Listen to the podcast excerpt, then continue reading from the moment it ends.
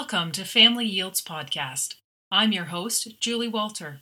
Thank you for joining me as I delve deeper into topics of family life through the lens of permaculture. Today, I'd like to talk about perfectionism, that wonderful thing that seems to pervade all parts of our lives. It's amazing to me how normalized perfection is in our culture uh, how much we strive towards this unattainable thing, um, and how much work it is to get rid of that part of ourselves um, because there are so many ways in which it is showing up and being reinforced by everyone and everything around us. So, when I think about perfectionism, it seems like an isolated problem. Like a problem where if I'm doing a particular task, I need to get X, Y, and Z done in order for it to turn out perfectly.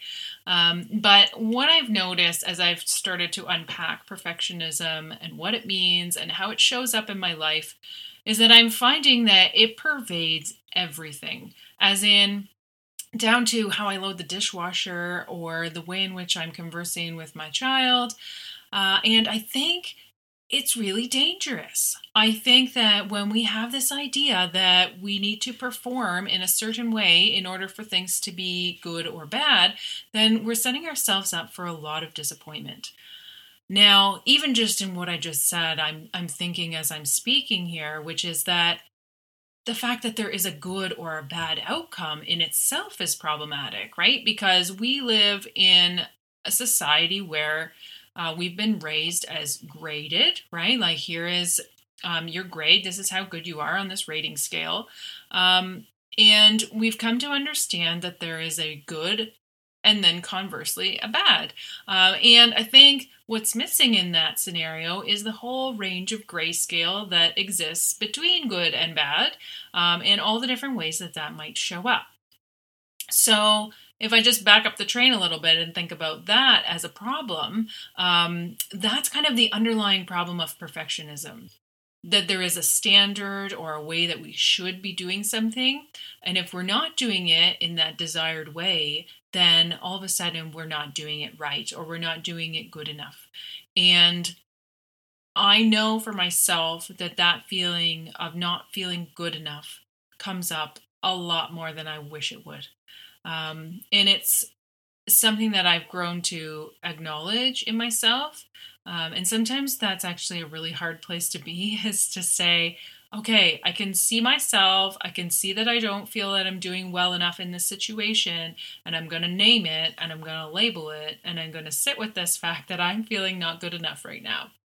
That is super hard to do, especially because usually those times where we're feeling not good enough are those times where we're already feeling like we haven't quite got our game on, right? It's like, okay, so we're going to take ourselves down another notch and admit, well, not only do I not have myself together here, but then in addition, I'm going to admit that I'm having these feelings of being not good enough. Um, but what I've noticed over the years, I, and I can honestly say years, that I've been doing this work for myself is that when I can name it and when I can see it as, oh, this is that old friend of mine, that old friend that I don't really want to visit, um, who's coming back to say, oh, you're not feeling good enough right now. You didn't show up in, you know, these different ways that you should have done.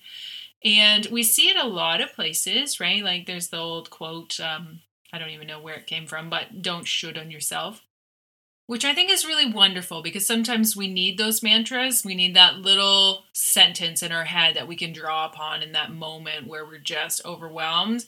And having a little tool, a tiny little tool, you can pull out of your back pocket and say, I see you, right? I see you self, and I see you feeling not good enough, or I see you shooting on yourself.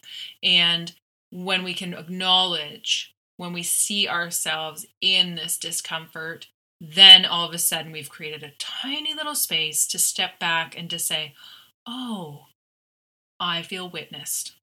I feel witnessed by myself, and now I have this opportunity to make a choice. So, how this relates to permaculture as I see it is just again being really involved with our personal system, with our internal system what is our emotional landscape at the moment? What's happening on the inside? Because when we can notice, then we have a chance to make a change and diverge from the path we're already on. I think what's really important to think about here is that when we come up against this, right, when we come up against this feeling of not good enough, that is us meeting our edge. And in permaculture, we talk about our edges being the most fertile ground. That's where we have the most diversity. And so when I think about that in terms of a personal system, I feel a little bit more comfortable with it, right? Like anything we can do to help ourselves feel more comfortable in our discomfort um, is where we're meeting that edge the edge of where we are and where we want to be. Because right there, if we can meet at that very place, then we're going to be able to witness our own growth and we'll have the opportunity to grow. If we're always coming up against, oh, you're not good enough, back off, right? Recede, recoil, hide yourself, then we're not giving ourselves the opportunity for that diversity to show up in new ways, to witness ourselves struggling and honoring that struggling, and therefore being able to push a little bit further maybe than we did the time before. So as we come up against those edges, just really feeling into them. Um, and it's unceremonious. It's unceremonious because you come up against it again and again and again. It's actually in the act of showing up for yourself that you are making a tiny, tiny incremental change. And those tiny incremental changes are what add up over time to create a dynamic system and a resilient system. So, for me in my parenting journey, I'm trying to create resiliency within myself so that when I come up against something that's a trigger for me, I don't recoil and lose any ground and then kind of go into a tailspin of sorts, um, feeling really upset and getting down on myself. Although that can sometimes be part of it and depending on what the situation is you know is a natural part of it as we experience guilt or have to work through big emotions that are coming up but sometimes what i'm able to do is to sit with it and to sit right at that edge and to watch that.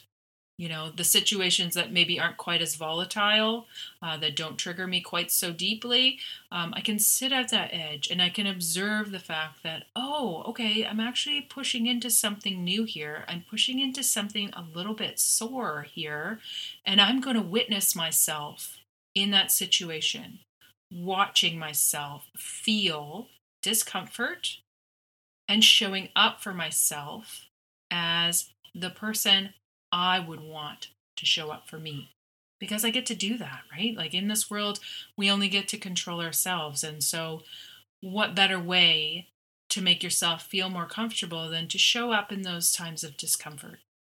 And I'm finding that the more that I'm able to do that and witness for myself, the more comfortable the discomfort becomes, um, which sounds a little odd, um, but it just makes that whole process a little bit easier. So, just like in permaculture, these are not quick fixes, right? These are slow and small solutions. This is looking at our parenting journey and our inner growth as a small, small, incremental move forward, just a tiny little step. Um, and witnessing and being present for ourselves allows us to be that for our child, right? We've got to kind of there's that old saying, you know, you got to put your own mask on before you put on your child's. And I really believe that because it's not until we do our own inner work that we're able to show up for our child and to support them when they're not at their best. We have to know how to support ourselves when we're not our best in order to show up for our child. Thank you very much for joining me today on Family Yields Podcast. I'm your host, Julie Walter. Looking forward to seeing you next time.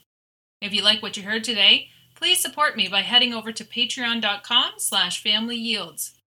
You can also head over to familyyields.com where you can find products such as the Homeschooling Empowerment course, which teaches you how you can revolutionize your homeschooling, as well as a homeschooler's motivation toolkit to give you ideas for how to get your kids to do those things they just don't want to do without both of you losing hair.